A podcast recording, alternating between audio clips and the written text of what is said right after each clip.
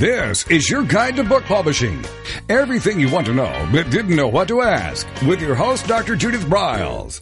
On the show today, you'll find out where book publishing is going and how to take advantage of it. How to identify and avoid publishing predators.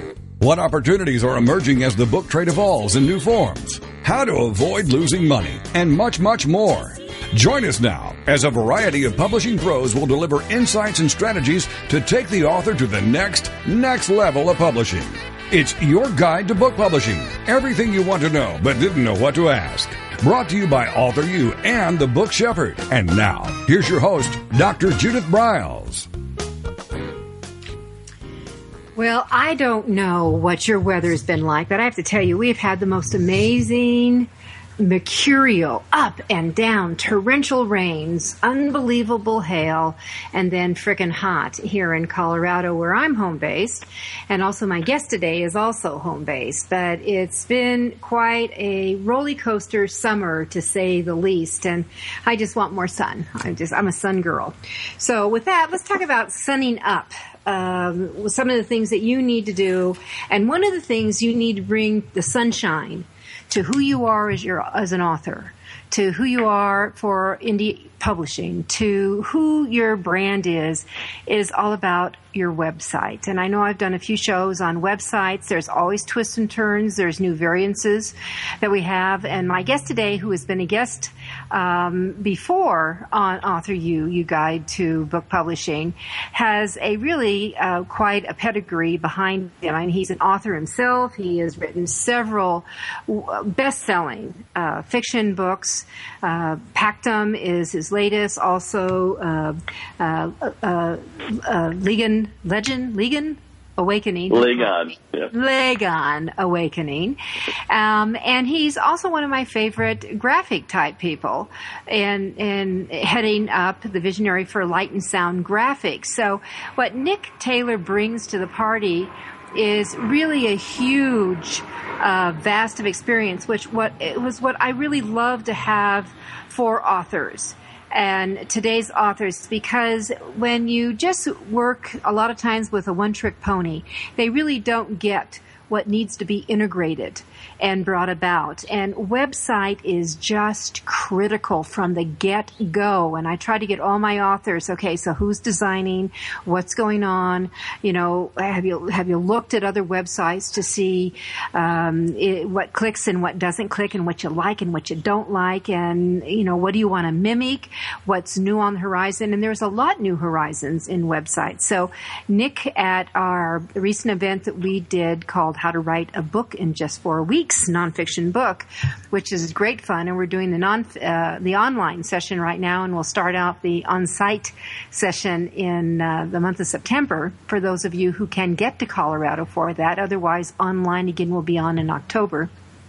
That Nick really uh, introduced me to a new website, and I went, whoa, whoa, whoa, whoa, this new platform, this new variable that had a much uh, less complicated uh, uh introduction to it, plus to, to, manipulate it as the author input input in, and the cost variables were certainly attractive. So we're going to get into that today. So Nick Taylor is my guest. He is the founder and the key partner in Light and Sound Graphics.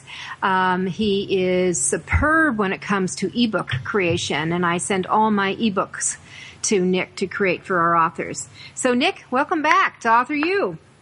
Thank you. Thanks for having me on. All right, so let's just jump into it because, you know, I have to tell you, I still hear authors say, I really don't need a website and I, you know, I, I just, I, I, it, to that point, either my mouth will drop open or maybe I get that headlight, you know, in the eyes look, thinking, am I talking to someone stupid? Um, what, right. why do people still think that? You know, I'm not sure where that mentality comes from. Um, you know, five, six years ago, you could kind of see where there's some people that were holding out, but it's 2015 and everything has a website. If nothing else, a website nowadays, people check just to see if you're a legitimate business to have a website. I know I've done that several times where someone will be a marketer or, you know, I hear about a local business and I check to see if it has a website. If it doesn't, nine times out of ten, I won't bother doing business with that company, even if it's down to being a restaurant, because it's like, oh, they're going to be gone in a few months, and usually they Mm-hmm. are. Mm-hmm. Um, I don't know where this mentality. Every now and then, I'm like you, where someone will say, "Oh, I don't need a website," and usually at first, I kind of chuckle, being like, "Oh yeah, yeah, no, you don't need a website," and then it's like, "Oh, no, you're being serious." So having a website is so huge. Like we're gone are the days where your storefront was on Main Street in your little town, and Uh-huh. that was your market. Um, Uh-huh. Now we're a global economy, and that storefront is your website. It, it, it absolutely is your website, and that's why it has to have all the right bells and whistles on it, and not Mhm. bells and whistles that everyone else has. I think I, I think one of the problems I see with a lot of websites is um, some people are afraid to have some creativity and originality. That they all Mhm. feel they need to have a cookie cutter look to it. So, as a designer, what do you say to that? Um, a lot of times, what I'll say to people in that is, you know, I'll try to find out why they're scared to go away from something that's really vanilla, and also looking around at other authors that they're doing and saying, well, let's try to mimic some of the stuff that's out there. Let's try to create something that's visually appealing. Um, one of the things that people are pushing back on really hard right now is we've been in a time when websites have been very text heavy. There hasn't been a lot of graphic elements in there. I mean, there may have been some mm-hmm. flash, but it was in there kind of spottily. And now we're moving over to where sites have a lot of images on them. And it's very dominant on these sites that there's a lot of images. And for a long time, we didn't do that because broadband speeds just weren't that great. Right? It took a while to download this content, but now with most people starting to get broadband connections and most folks on who are viewing websites on smartphones having, you know, I mean, we complain about our phone's internet connection, but really compared to 10 years ago, it's screaming fast. And so having that, we're able to go a lot image heavier. And a lot of people have been kind of pushing back on that, not necessarily liking the idea, but when you're seeing a lot of the more forward facing sites, they're very image heavy. They're very graphic heavy. Not, not overly so. They're not clunky, but mm-hmm. they have a lot of those kind of feels about it. And just to bring something in that when someone looks at your site, it's going to give them a certain feel, a certain emotion, a certain message. You know, we've said before that a, it's been said an image is worth a thousand words. Well, okay, so you can have several images on your on your website right from the word go. How many words are you are you conveying doing that? Exactly. And and that's what's really important to look like. And images are key. I mean, there was uh, some things that I was looking at dealing with the stats, and and I, I have to ask you this because when Google did their little crackdown back in April Mhm. on Yeah. the whether your uh, website was mobile friendly, do you have any idea how many people paid attention to that? There was a handful of folks that that were were pretty readily freaking out, but I'm not sure how many people actually did pay attention to it. A lot of it was that a lot of people were on what's called a CMS or a content management system, mm-hmm. and some of the da- some of the in which what we're talking about today, Squarespace is definitely a CMS. One of the pros of that is usually those tend to be a little bit more robust and have those features built in, but the con is not always.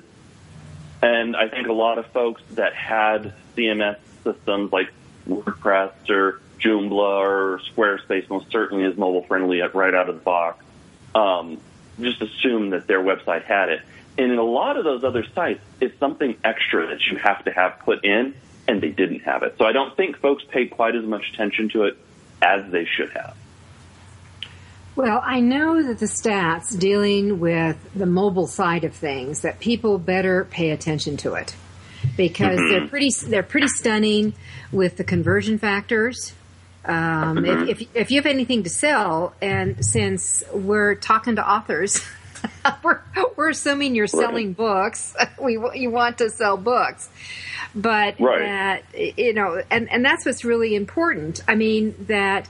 Uh, I mean, for for mobile. I mean, if your if your book is designed maybe for more of the Facebook crowd, for example, that I know that the recent stats show that almost uh, this is a stunning number. Almost eighty percent of Facebook traffic comes from mobile devices now. Did you know that? hmm I, I think I'd heard similar numbers. Yeah. Well, I think about it when I check Facebook. I very rarely go to their desktop site. It's usually on my phone. Yeah, people are going in very quickly and going that. So the reality is for all of our listeners that if if whoever you're working with in designing your website, if they are not automatically making sure that it's it's uh, mobile friendly and meets all the criteria, you're dealing with the wrong people. I'm just going to put that on the table. And you need to, that's one of the questions you need to ask. Mm-hmm. Uh, and a lot of designers now, um, most of the time when we start designing now, we actually design with a mobile first approach. And mobile first means we're putting our, mm. it used to be we put our primary effort into making this, this stunning desktop site and tablet and mobile versions were afterthoughts.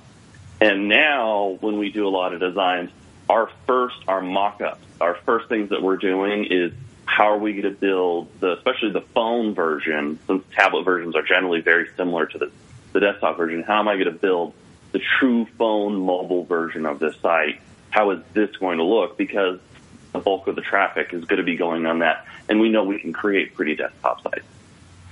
Which is very cool. Which is mm-hmm. actually kind of fun. All right, so let's talk mm-hmm. about some of the things that are coming on and that uh, so we need, we need the website because one, it's the main street store of whoever and whatever mm-hmm. you are. Is that safe to say? Yeah. Oh, I agree. Yeah. Okay, and then um, and, and plus it's where people can can shop or they can connect with you or you can direct them to where they can shop and connect with you. All those things. All the yeah, you can connect you can connect them to any of your other accounts, your mailing list. You can connect them to your, your blogs on your website. Ninety nine times out of hundred, right? You can do all that, whatever their social media avenue they prefer or that they're transitioning over to, because people do mm-hmm. change with, with uh, social platforms. And then mm-hmm. it's also something that you control. Like we used to use Facebook a lot, right? Facebook was really easy, really fantastic, and then they started changing stuff because they own it, and we didn't pay for it, so they can website, do anything they want. They can do whatever they want. Yeah, your your website, you're that person. You can do whatever you want. So which is very other cool. real benefit.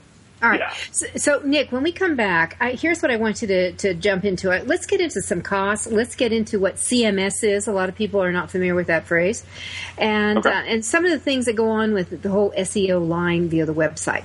With me is Nick Taylor. He's the CEO of LightandSoundGraphics.com, and the topic is websites.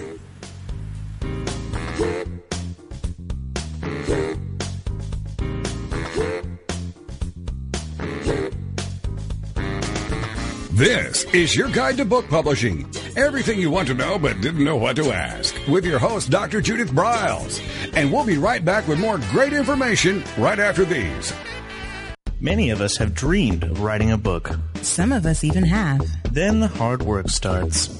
You'll need an editor. Who will design the cover or typeset the pages? Who will format the ebook? If you're a business owner, consultant, or coach with a serious message and expertise to share, the team of experts at 1106 Design can guide you through the maze. They've helped more than a thousand authors create top quality books and avoid the not so reputable self publishing companies. Learn more at 1106design.com. Then call Michelle at 602 866 3226 1106 Design.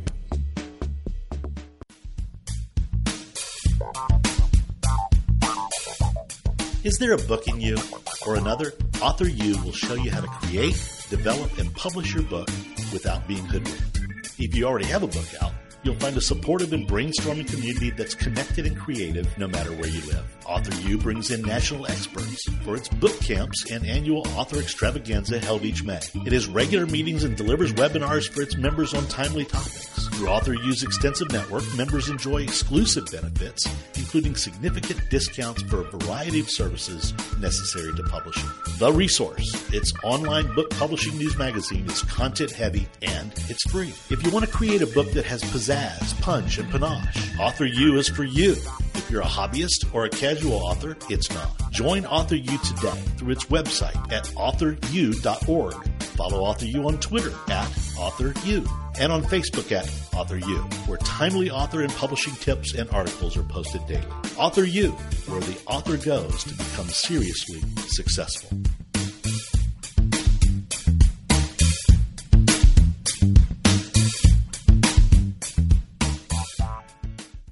First impressions are everything in the world of book publishing.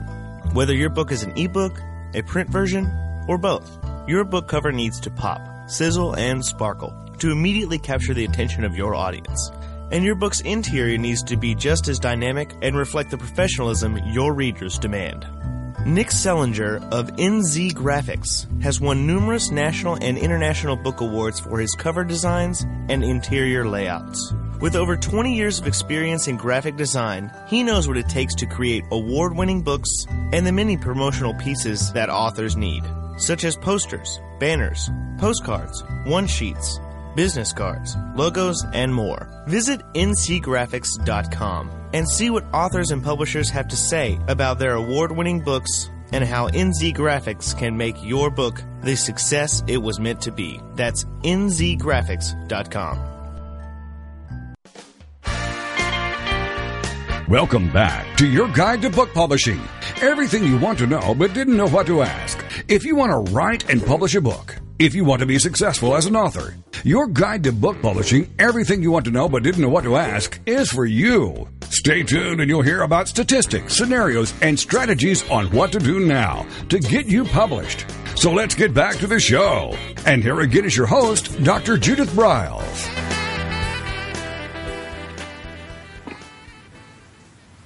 Well, websites are always of interest to me, and I know right now for the bigauthorU.org, which is a membership site, we are doing massive changes in the membership area that will be rolling out next month. And I, the amount of hours that we are putting in designing what we have to do to load up has been, I have to tell you, overwhelming. And um, and that's not even the designers that are involved in it. So, Nick, how, how do we how do you keep away from that overwhelm factor? I mean, if let me just say this: if you bring in, if, if let's say I'm you know I'm, I'm Judith Briles and I have nothing, and I want a mm-hmm. website, what would you tell me I need to get to get my act together so I can go forward? When it comes to a website, I would ask you what you're looking to get from your website, what your marketing approach is, how you're planning on doing business because there's so many varieties of website out there. There's so many ways of going to market with them. And it's important to know how you're planning on going to market.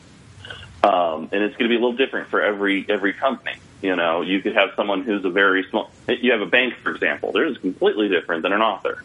You know, and we need to know these things when we first start. So I would ask an author, you know, what are you planning on doing? What's your what's your your digital strategy on here? How are you planning on doing business? And then from there, we would pick a CMS that would go, or I'm sorry, a website type design that would go well for them.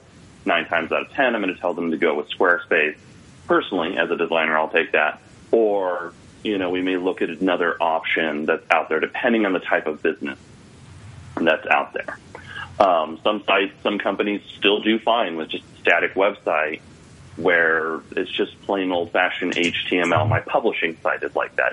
It doesn't need a blog. It doesn't have a blog. It's not my primary site.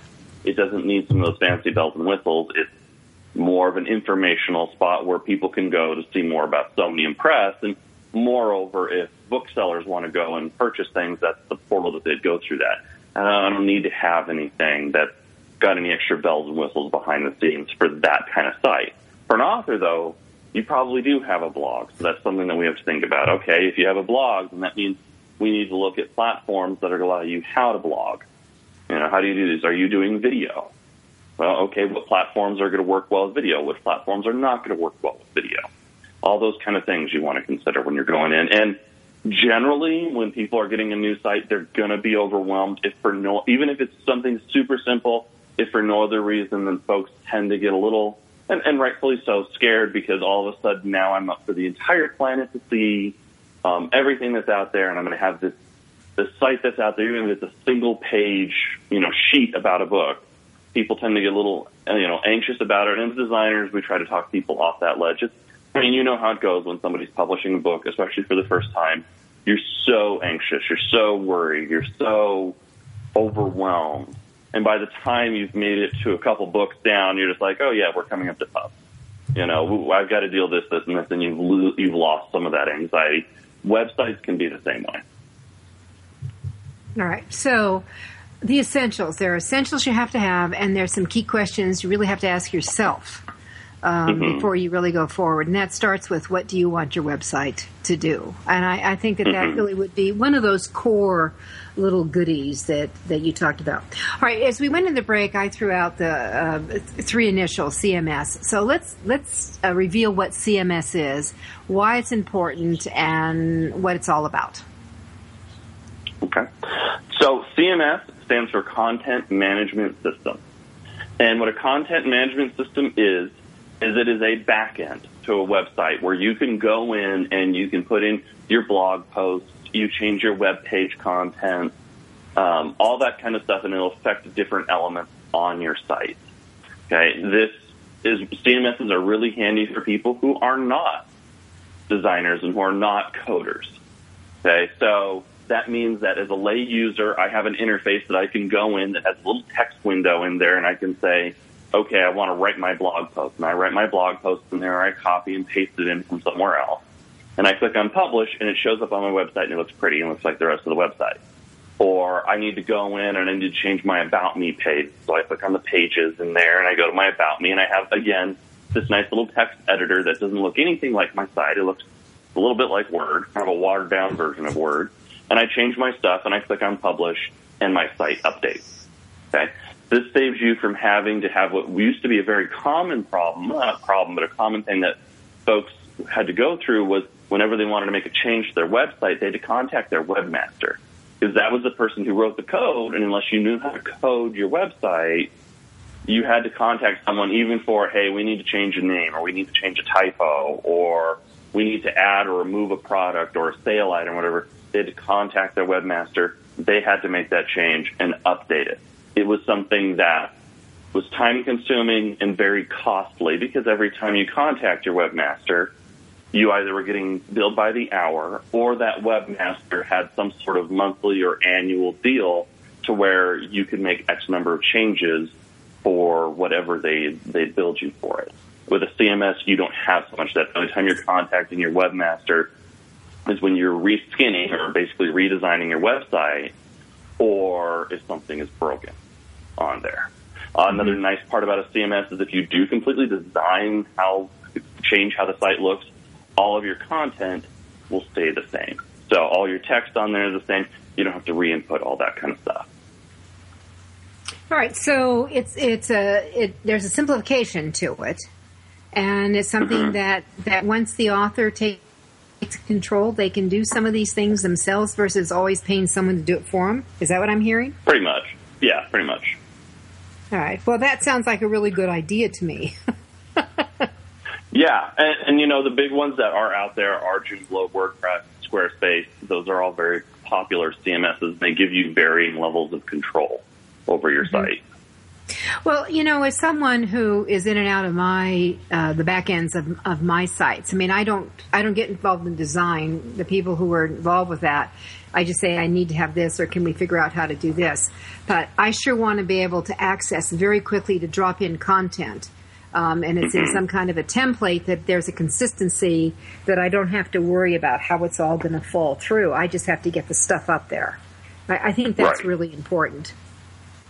Um, yeah, it takes uh, takes the headache out of having a website and updating a website. Uh, yeah, yeah, which is critical. And webs and and again, I think all our listeners need to understand that um, if you have something like and and, and both uh, Nick and I have websites that are publishing related, where we have our publishing companies up there, that they they don't need any action on them except for you update them when you have new books. Mm-hmm um, mm-hmm. or if there's any changes in policies. Otherwise, they just go mind their own business. Um, yep. And there, I mean, you could direct them. You could have. Uh, I, I, would recommend that you put on that kind of site if you have one, the author website. Uh, if it's just you, I would put your author website that they could go over and see who you are. Um, if they want to. Yeah. If you're a publishing company that you have a whole bunch of authors, if it's a few, you could certainly do that. But that could become overwhelming too. But for most of us here, it's if we, we're publishing other people's books, it's going to be just a few versus dozens and dozens, and you can get away with that. Otherwise, what you do need is all the action on your personal website. And I am radical about my belief that a website should be in the author's name. And if you can't get your own name, uh, you put your name and add author up after it to get the dot com, um, just to make it easier um, for that. So, you mentioned Squarespace. So that's Yep. one of the new players. So let's talk about WordPress, which everybody knows. Um, Everyone knows WordPress. Eh, yeah, I'm, I'm certainly I'm a um, mine are up on WordPress at this point. Um, but let's talk about some comparisons and why an author, especially someone who's just starting on this path, or maybe doing some re, like repurposing or starting a new one, because you don't always have to have one website, right? Right. Yeah. No, sometimes Right. you have multiples. Yeah. So, what is Square Space? I almost said Square Pants. I can't believe I did that. Well- Squarespace is a CMS. Okay, so like WordPress and Joomla, it's a CMS. Squarespace is a little bit different though. They are newer. Um, they're a little bit more evolved. I would go so far as to say than some of the older platforms that are out there. One of the things that makes Squarespace different is it's paid for. For example, WordPress is free. It's freeware. Um, you can put it on any site you want, all that kind of stuff. Squarespace is not. Squarespace is a monthly service and it is completely hosted on their cloud hosting. Okay. What that allows Squarespace to do is give you much higher level of service. It also allows them to create um, and manage products that are only on their environment and therefore have a significantly higher level of reliability because it's on their system. The other big differences between the two are with WordPress, you do have slightly more control on a design aspect. Um, on a WordPress, what you're usually paying a designer to do is to build a theme for your site is what it's called, and a theme can have multiple different types of page types in there. And when you're putting content in in your pages and all that kind of stuff, you're just saying, I want you to use this theme page. I want this to be this theme page and all that kind of stuff. Whereas with Squarespace, you start with one of their off the box, out of the box templates and you can completely reskin and customize it. So there's quite a bit that you can do with the site, but there is slightly more control, generally speaking, over a WordPress site. Okay, hold on to that. We're going to come, Nick. Hold on to that. We're going to come back to that. Take one All more break, This is your um, guide to book and then we'll find out. Everything you want to know but didn't know what to ask with your host, Dr. Judith Briles. And we'll be right back with more great information right after these. Since 1987, Color House Graphics has set the standard for quality book production. Whether you decide to print a small quantity of books or need a large print run, depend on Color House to help you.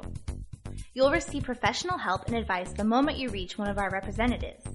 If you mention hearing about us on your guide to book publishing with Judith Briles, we will provide you with discount on the first order you place. To speak with a project manager, call us toll free at 800-454-1916 or visit us at www.colorhousegraphics.com.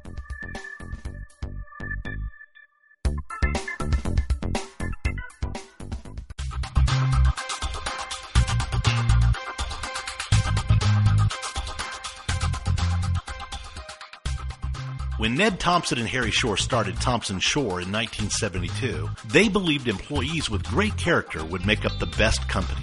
They were right.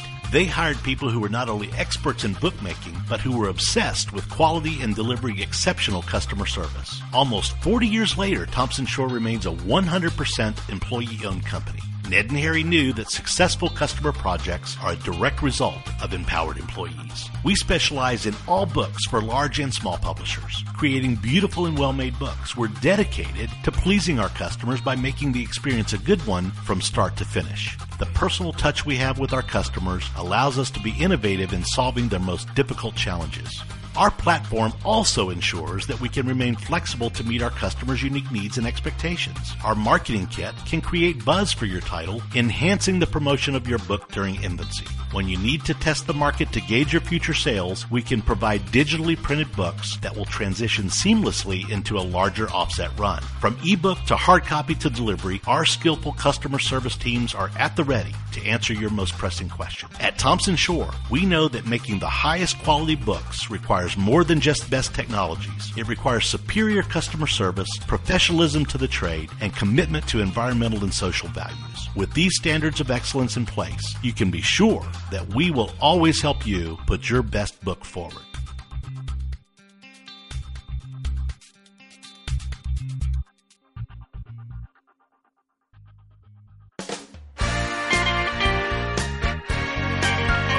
Welcome back to your guide to book publishing.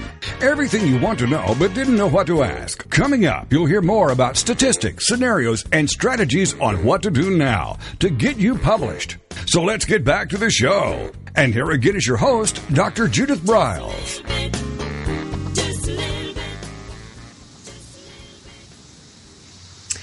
You know, we always do um, a, a, a, some some kind of a plug. You hear our commercials as we go through, so I get to do a plug for the Book Shepherd, and that's me.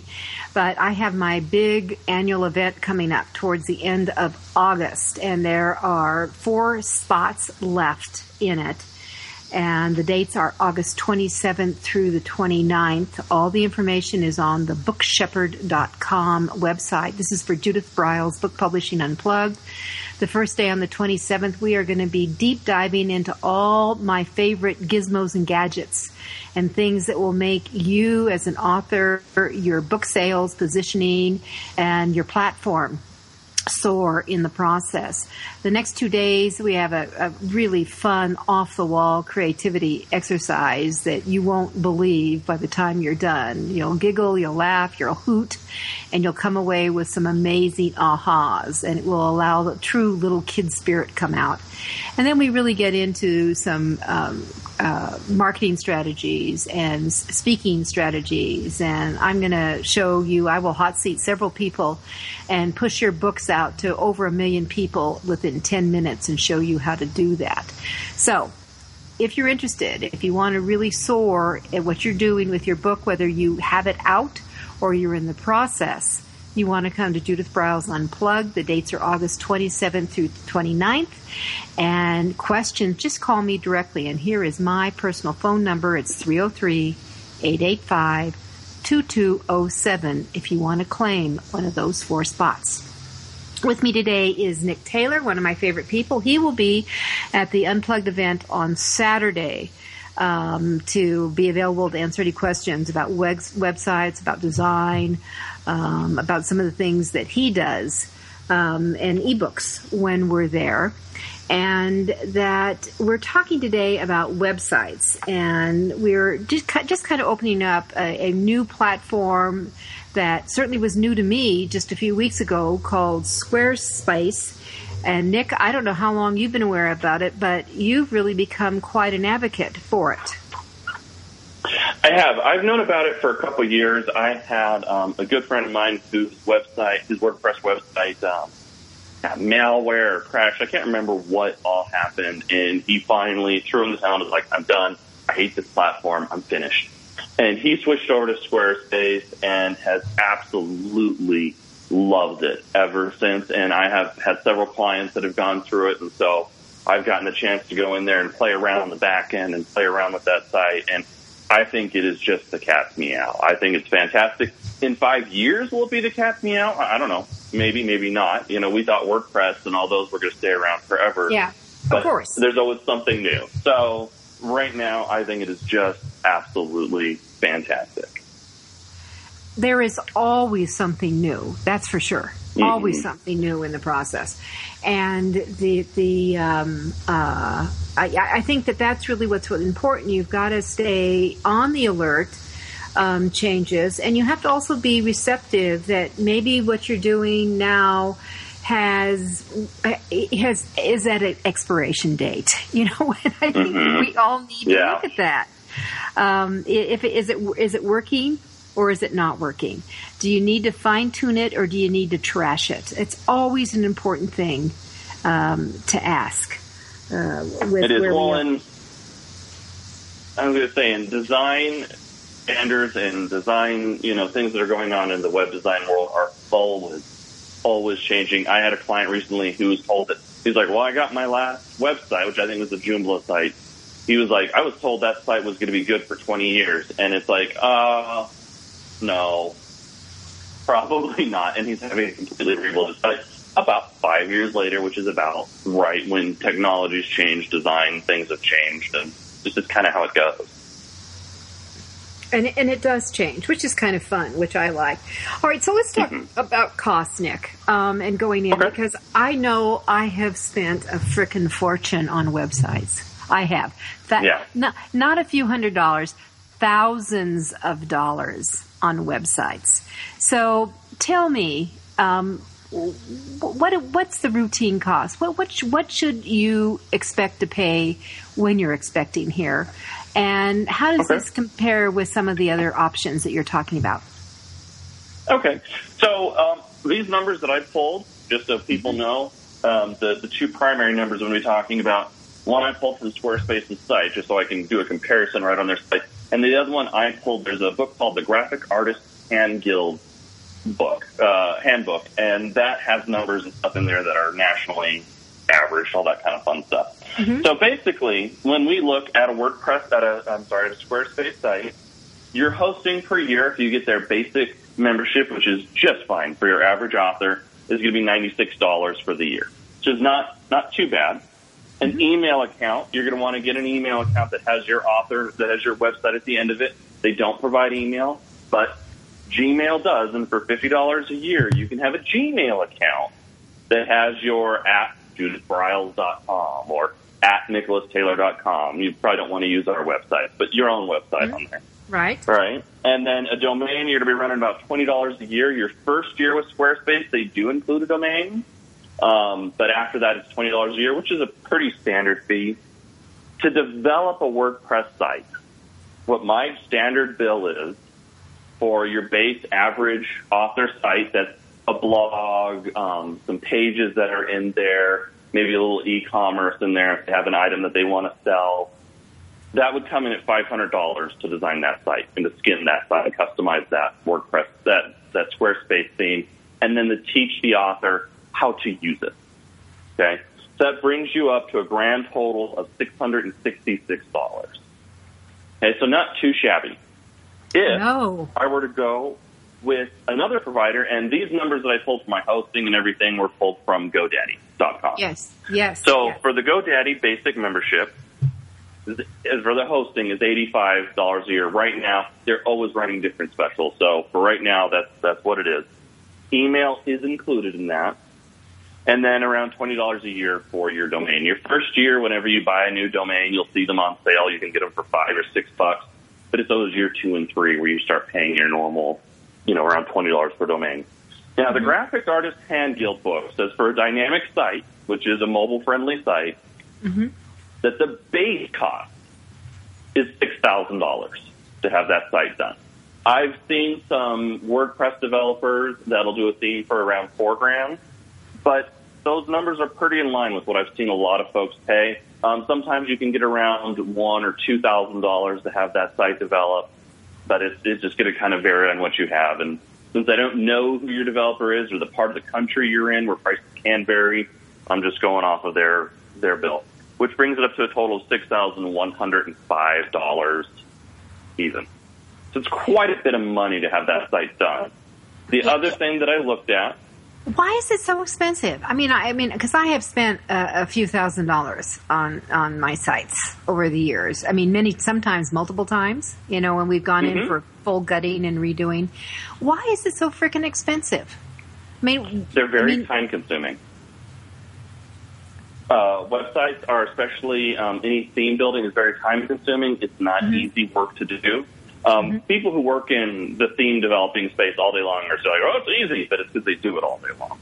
Um, There's not a huge amount of us out there who actually will do a WordPress theme. A lot of people won't even deal with them. Um, same with Joomla and all those. They can be very tedious. And there's other people who love developing those sites. Don't get me wrong. But they're very labor intensive. There's not a huge amount of people who do them, and so the market will yield those higher prices. Um, and that's basically why you're coming down on that price point on that one. Whereas with the Squarespace, they're making it up over the course of all of these many people who are paying their monthly service. So they're constantly making money off of it. So for them, they're able to offset that development cost by having their monthly service on there. Whereas your web designer doesn't have that. They build your theme and they upload it and they teach you how to put a blog post on there and you go on your way. You know, Whereas with Squarespace, I- they're more partnering with you. I, my experience is though that that authors who have had you know the customized website done on a WordPress Mhm. theme or wherever they do it, it's not a one shot deal. It's not that it, to me, and certainly for not for me. Um, it's not that you develop. Okay, we're done, and and thank you. Give me your check and thank you, and we're out of here. I am go. I go back. I'm interacting once or at least a couple of times a month um, Mhm. for things that need to be fine tuned or tweaked or added or something's not right or blah blah blah blah. And Mhm. you know, so I, I I see money going. I see money going out every month. The the thing that Mhm. what I, what I what I'm interested in and intrigued with the your, you know your whole deal on the Squarespace deal is that um, that if you can bring it in and and have a a scenario where you can have customizing going on. That's what I'm hearing. There is, even though they've got a gazillion templates, there is a way to do some customization here. Is that not correct? Or did I hear that Yeah, wrong? we take. No, that's correct. We take. Um, I tell clients when they're looking at the WordPress theme to pick Yeah. a theme that has like a kind of navigation and overall like design and feel they like, and then we completely reskin it, change out colors, swap out fonts, all Yeah. that you know, images, all that kind of stuff. So it's their site. It's just you're kind of starting with the bones, and they're very pretty bones because Squarespace wants you to know what a finished site looks like. But um, yeah, we start with the bones and we change it, and I teach authors how they can go in and tweak everything on their site. And that's the beauty. When these sites are done, I mean, an author could do this off the shelf themselves. They could go in and customize this. If you're not tech savvy, you may kind of hate your life, um, or design savvy. But um, you know, if you've already had this done and you need to go in and tweak something or change something, it's something that at the end of knowing how to use Squarespace and after your 20 minutes of training on how to use this this platform, you can go in and do that.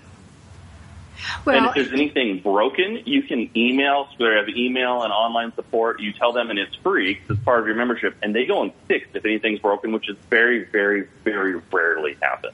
Oh, well, I love it when things people fix them when they're broken. All right, we're going to be right back. Nick Taylor is our guest. We're talking websites and introducing you to a really a new source on Author U, your guidebook publishing. This is Judith Briles.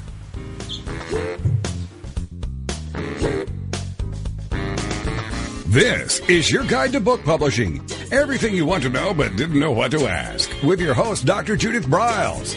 And we'll be right back with more great information right after these.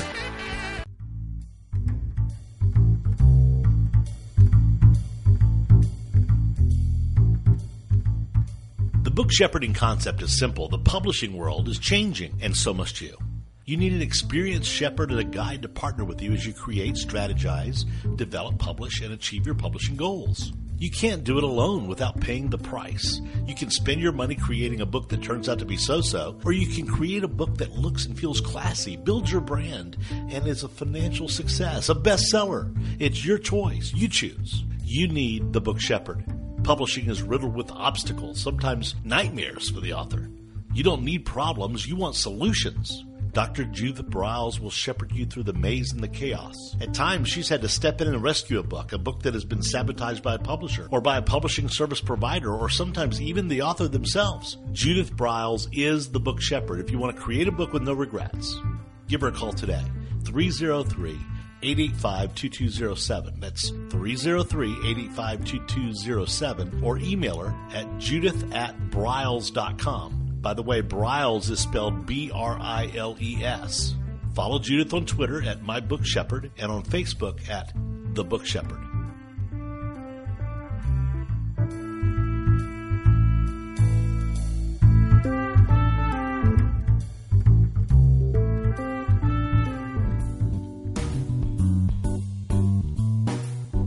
Total Printing Systems, customer service is our priority. We are located in Southern Illinois.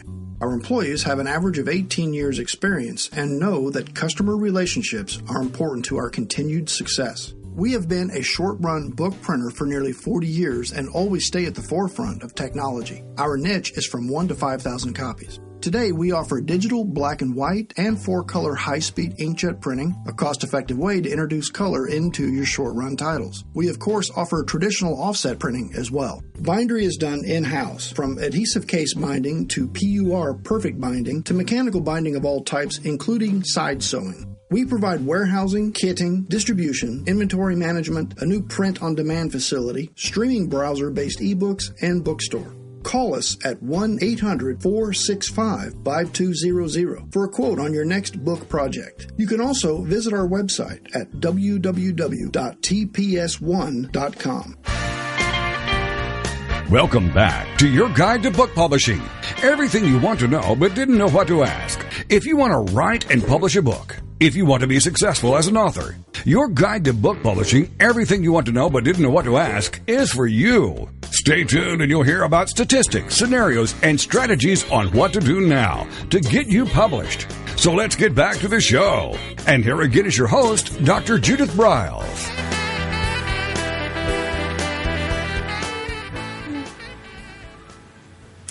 All right, so in our final segment, we're going to look at some other things, designing with design, and maybe some um, e- commerce So uh, that we tie in how how what's the best way, um, Nick, on a website to monetize for the store, the product, and you know, I, and I have to tell you, I'm always it's almost a dilemma that what do you call mm-hmm. those tabs? I mean, I, I hear these rules. You should only have so many tabs um, you know, on their on your header. You should only have so many. You should only have one word on it.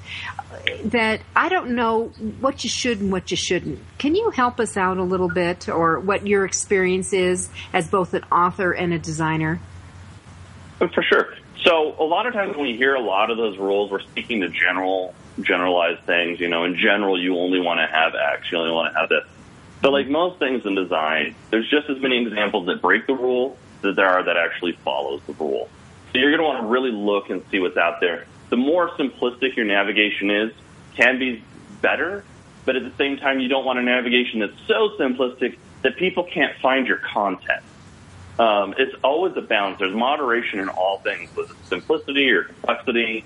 You want to do that. I've seen websites where there's like three or four rows of navigation tabs, and those sites are a bit of a bear to navigate. Now, when I've been on the site a few times, I know exactly which tab I want to go down. Sometimes they can be a little difficult.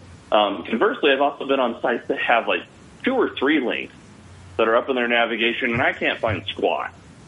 Right? So you just want to try to keep that balance in mind. And when you're working with a designer, they'll tell you that. With an author, generally you have your home page, and your home page might be your blog. It might be the books that you've just released, whatever your home page is going to be, your standard landing page content, then you'll generally have an about your books. Then in your books in there, you link out to all the different places that they can buy it. A contact section, and if you do have, you know, maybe your blog's not your homepage, then you might have a, a blog tab, or and then you'll have a contact tab.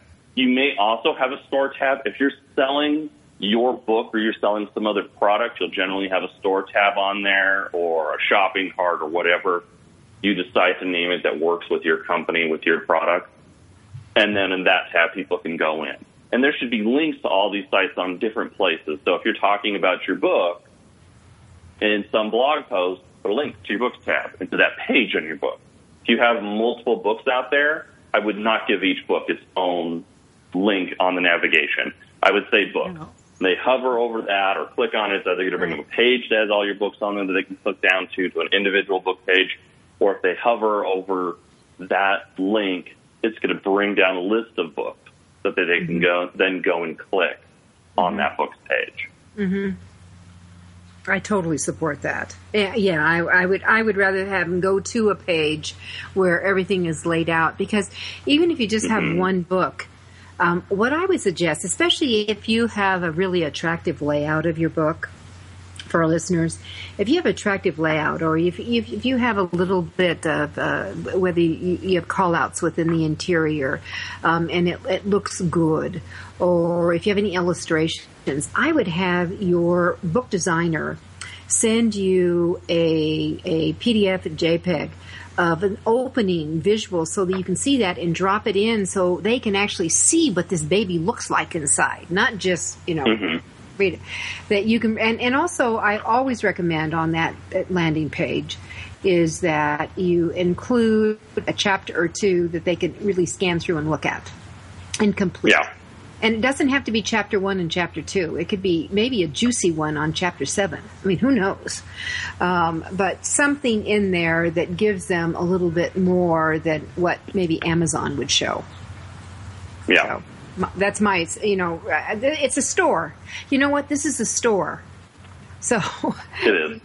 you're- know, you're selling. It doesn't mean that they're, they may not be buying off your website. You may be linking them to Nook or, yeah, and I, I'd suggest, you know, you go ahead and put Barnes and Noble. You put Amazon on, and I would also put uh, an image for on your website for IndieBound.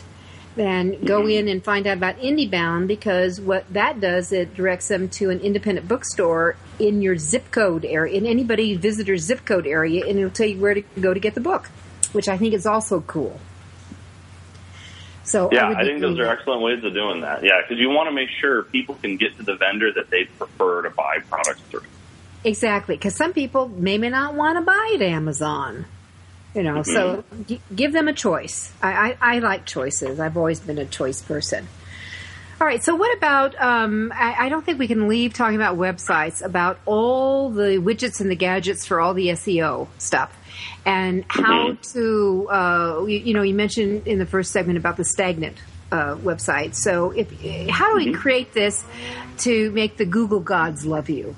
how do you like well, that? one of the big, right? Yeah, for sure. So one of the things, um, and I'll just continue to use Squarespace as the example on it. Um, they come off the, they come out of the shelf mobile responsive. They're actually reflowable websites, which means that the website will change its look and appearance based on how big the browser is looking at it. If you take a Squarespace or any reflowable website site and you click on the bottom corner of your browser, you can shrink it down and see what it's going to look like on an iPad or on a Fire. And you can shrink it down even further and see exactly what it's going to look like on a phone.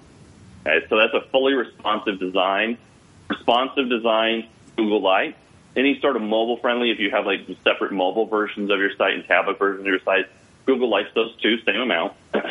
when it comes to SEO, there are a lot of professionals that do that, but it's maximizing your content, it's putting stuff into your page's head, it's targeting specific keywords in different layers of headings. We see a lot of SEO coming in there, and even in image naming. When we're going in and naming an image that's going on our website, that also has an SEO element to it. It's very important. On a static site, SEO is relatively easy to do because we're building everything code up. On you know WordPress, there's usually extra plugins that you can put in to get that. When it comes to SEO optimization and being able to optimize the site, Squarespace comes with that off the, out of the box. You can put in all that kind of stuff, and they don't do it for you. Like it doesn't go through and analyze and say, "Hey, this is the publisher who's talking about management." And they put in all the stuff for it. No, you got to make sure you're using your proper keywords and putting it in your head and your descriptions and things like that. Mm-hmm.